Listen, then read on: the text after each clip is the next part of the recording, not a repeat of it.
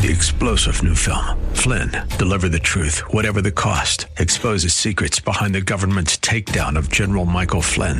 Flynn knew what the intel world had been up to. He ordered the first audit of the use of contractors. This set off alarm bells. He told the truth. He was the most dangerous person for Donald Trump to hire. They had to get rid of Flynn.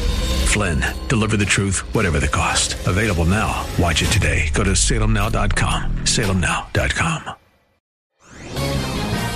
This is Lanhee Chen of the Hoover Institution for Townhall.com. Secretary of State Mike Pompeo gave a major speech last week outlining a new approach to dealing with China. For many years, American policymakers have assumed that as China became more prosperous, it would become freer, more open, and a responsible member of the international community. We now know these assumptions were wrong.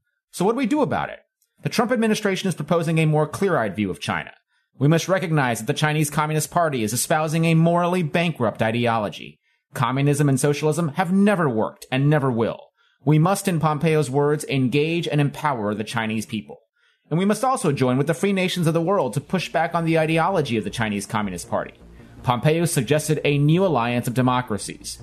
That's exactly the kind of bold action we need to meet this great challenge of our time. I'm Lanhee Chen.